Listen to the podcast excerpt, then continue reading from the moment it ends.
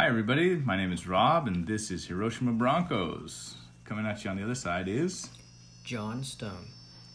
And uh, today's topic is Naraigoto. So, Naraigoto is a Japanese word that basically means some kind of study or learn something, something you learn. Mm.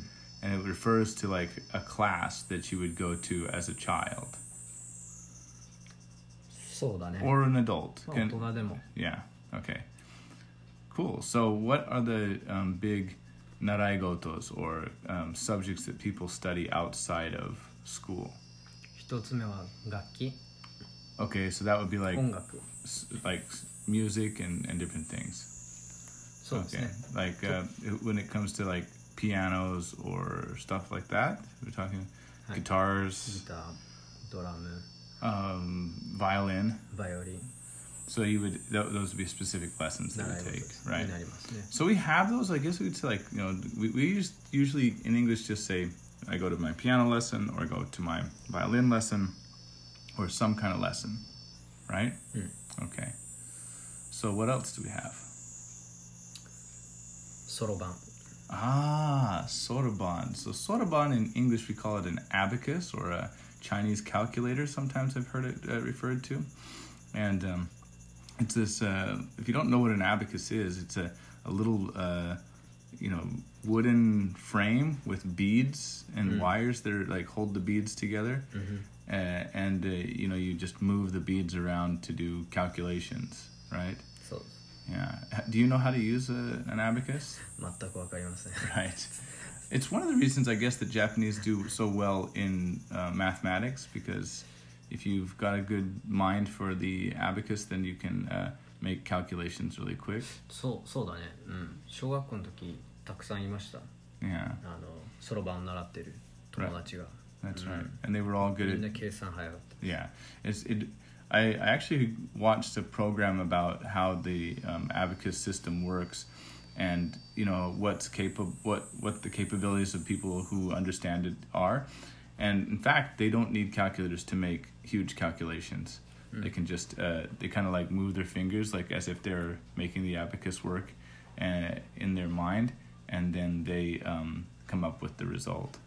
So it's a quite kind of a, a brain hack um, on how to do mathematics. アメリカではないですか I have never seen anything like it. Although Montessori schools tend to work with a similar kind of abacus system to uh, help people to calculate larger numbers, um, and that's been, you know, popularized within a lot of uh, uh, nursery schools or um, or kindergartens. So that's uh, something that could, you know, exist as well. Um, but I- as a as like learning abacus, I had never heard of it. Not to say that it doesn't exist. I'm sure that at least some people in America do it. Yeah, なるほど yeah. What else do we have? 書道 Ah, shodo was も like しくは習字 ah yeah, you said Shuji shuji or って言いますね。 shodo, and that's referring to Japanese calligraphy, uh, particularly kanji characters, or is it for hiragana and katakana as well? Oh, cool. So when we think of calligraphy, um, you know, you could go to a calligraphy class. It probably wouldn't be Japanese and Chinese characters, and it would be totally different style. But we could still go to a calligraphy class and learn like lettering, or even do um, uh, Japanese calligraphy. But then it would probably be called like Asian calligraphy, and they would probably study Korean as well, and they would do some letters from Chinese and, and different things. So, sure. I, yeah. So, what else do we have?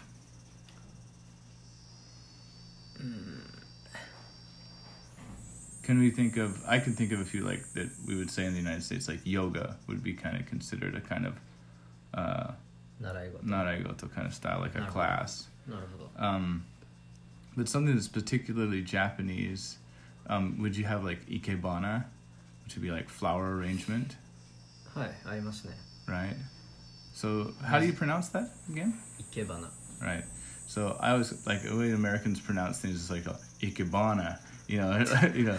Uh, do they have like classes for bonsai tree um, uh, as well? Right. So uh, bonsai would be like a naraigoto. How about um, the um, the tea ceremony? Ah, sado. Yeah. Sado. Sado. Mm. And it's like I like the when they taste like they put the word do on the end of some word. It means like the way. So Right. And what is the sa in sado? Sa is tea. Okay, so it's the way of tea. That's really cool. I, I think it's just a beautiful language. Japanese is beautiful in that aspect. Is it like the words have like such a beautiful meaning to them. One of the ones that I really liked, and I know it's not a naragoto, but it's a uh, it's not something you learn, but like hanabi I really love the the, the idea of that mm, fire flowers. Um, you know, it's, it's a uh, it's it's a pretty name for yeah yeah, and I think that's a really cool idea. We have like I guess the the way we would think of it in an interesting way would be like pyrotechnics. In in in English, we could call it that, but that's kind of like a Greek um, way of of, mm. of talking about it. Uh, but it but it's not as cool as like just when I saw the kanji for um, hanabi, uh, it was like oh there's a you know um, a, fi- a flyer um, flower fire, and I thought that was really cool. 漢字の興味深いところは一つ一つの漢字にはそれぞれのイメージ、 Mhm. 意味がしっかり Right. あってでも英語だと一つ一つの文字には 特にこれといったイメージっていうのはないですね文字には That's right. So the letters in English have no particular meaning, although it's said that like K's and Q's are kind of considered funny. Hmm. Um, if you can put K's and Q's in, in, and, and Z's in your in your words, then they look funnier. Like, but that's as close as it gets. There's no actual intrinsic meaning to it. I guess O's are supposed to look cute, as well, but it, but it's not. th- That's about the size of it. There's not any intrinsic meaning Mm. in in the letters, and, and they don't have like a a picture that that goes with うんうん them.